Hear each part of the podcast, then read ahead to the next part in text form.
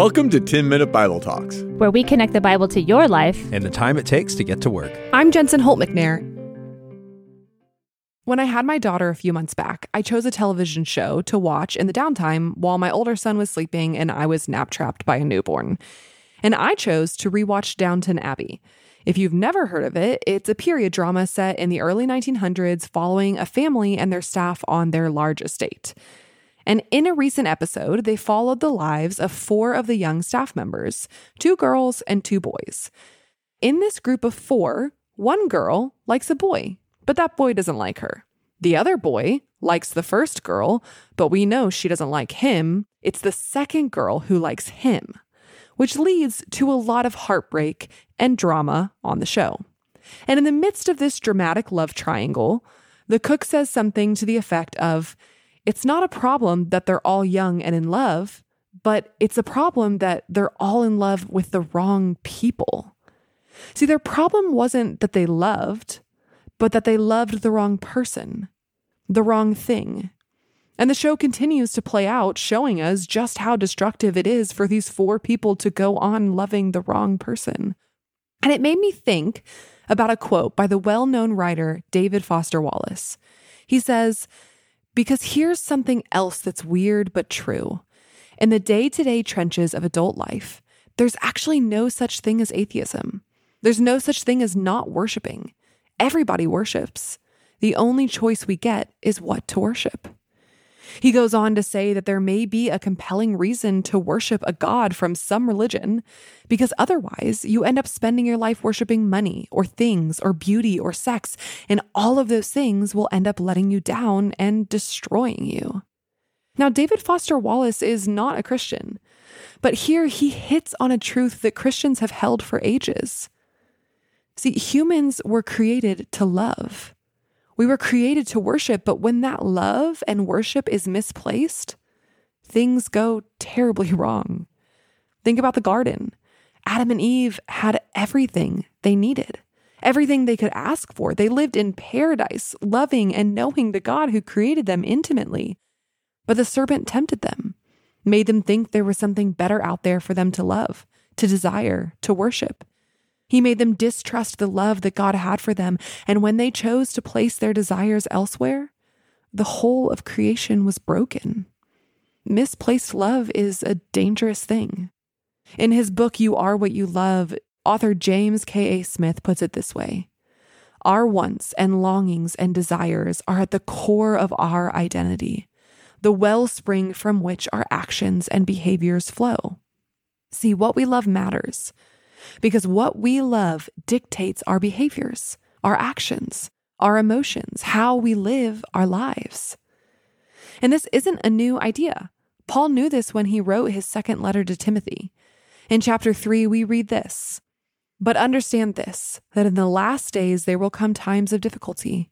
For people will be lovers of self, lovers of money, proud, arrogant, abusive, disobedient to their parents, ungrateful, unholy, heartless unappeasable, slanderous, without self control, brutal, not loving good, treacherous, reckless, swollen with conceit, lovers of pleasure rather than lovers of God, having the appearance of godliness but denying its power. Avoid such people, for among them are those who creep into households and capture weak women, burdened with sins and led astray by various passions, always learning and never able to arrive at a knowledge of the truth. But just as Jannes and Jambres opposed Moses, so these men also oppose the truth. Men corrupted in mind and disqualified regarding the faith. But they will not get very far, for their folly will be plain to all, as was that of those two men. Did you catch it?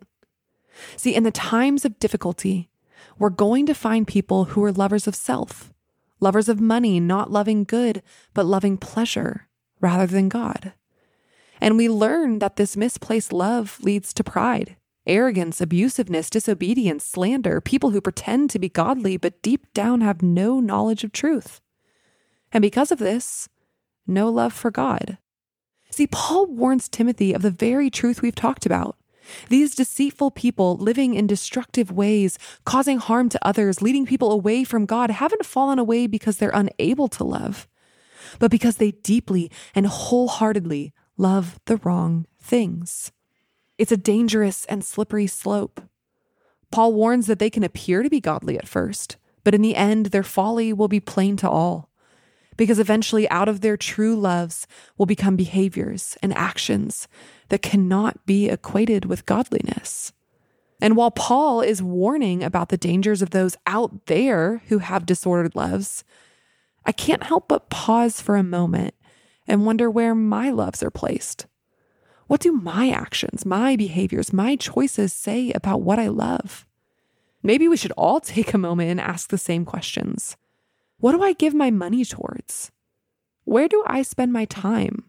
What do I talk about most often, ruminate on? What do I spend hours worrying about, planning, preparing for each week?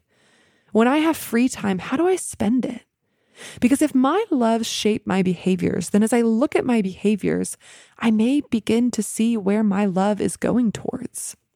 Now, as you ask these questions, you may find yourself, like me, a little worried, maybe realizing that you may be loving the wrong things. Sometimes I pass as godly, but if I really looked at my answers to all those questions, I'd probably see a love of materialism, a love of self, a love of gossip that is destructive in my life and the lives of those around me. But I don't want to be stuck there. I don't want us to be caught up in the wrong loves. And I think the words that Paul shares next with Timothy can give us a little insight into how to reorient our loves back to where they were created to be. Verse 10 you, however, have followed my teaching, my conduct, my aim in life, my faith, my patience, my love, my steadfastness, my persecutions and suffering that happened to me at Antioch, at Iconium, and at Lystra, which persecutions I endured. Yet from them all the Lord rescued me. Indeed, all who desire to live a godly life in Christ Jesus will be persecuted, while evil people and impostors will go on from bad to worse, deceiving and being deceived. So, Paul first reminds Timothy that those who desire a godly life will not have an easy road ahead of them. But to continue to live with disordered loves will lead from bad to worse, further into deception. Continuing on, verse 14. But as for you, continue in what you have learned and have firmly believed, knowing from whom you learned it and how from childhood you have been acquainted with the sacred writings, which are able to make you wise for salvation through faith in Christ Jesus. And so, even knowing that it will not be easy, Timothy is to continue in what he has learned through his relationships with other believers and from Scripture. And finally, Paul ends with a verse that you've probably heard before. All Scripture is breathed out by God and profitable for teaching, for reproof, for correction, and for training in righteousness, that the man of God may be complete, equipped for every good work. You see, those who live in deceit and sow destruction love the wrong things, but those who love God will live lives immersed in Christian community and saturated in the Word of God. And so, if we want our loves to be reoriented, retrained to be focused on God, we must know the truth of Scripture and seek out the accountability of other believers. Again, James K.A. Smith says it so well when he says this Jesus' command to follow him is a command to align our loves and longings with his, to want what God wants, to desire what God desires, to hunger and thirst after God and crave a world where he is all in all, a vision encapsulated by the shorthand the kingdom of God. See, to follow Jesus is to align our loves and longings with His. And to do so, we must know who God is and what God wants and what He desires and what He is building in His kingdom. And we cannot know that apart from Scripture.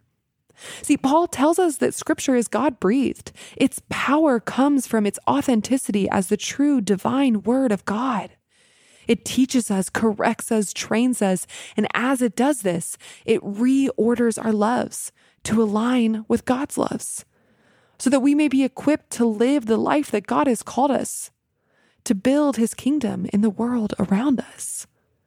What we love matters.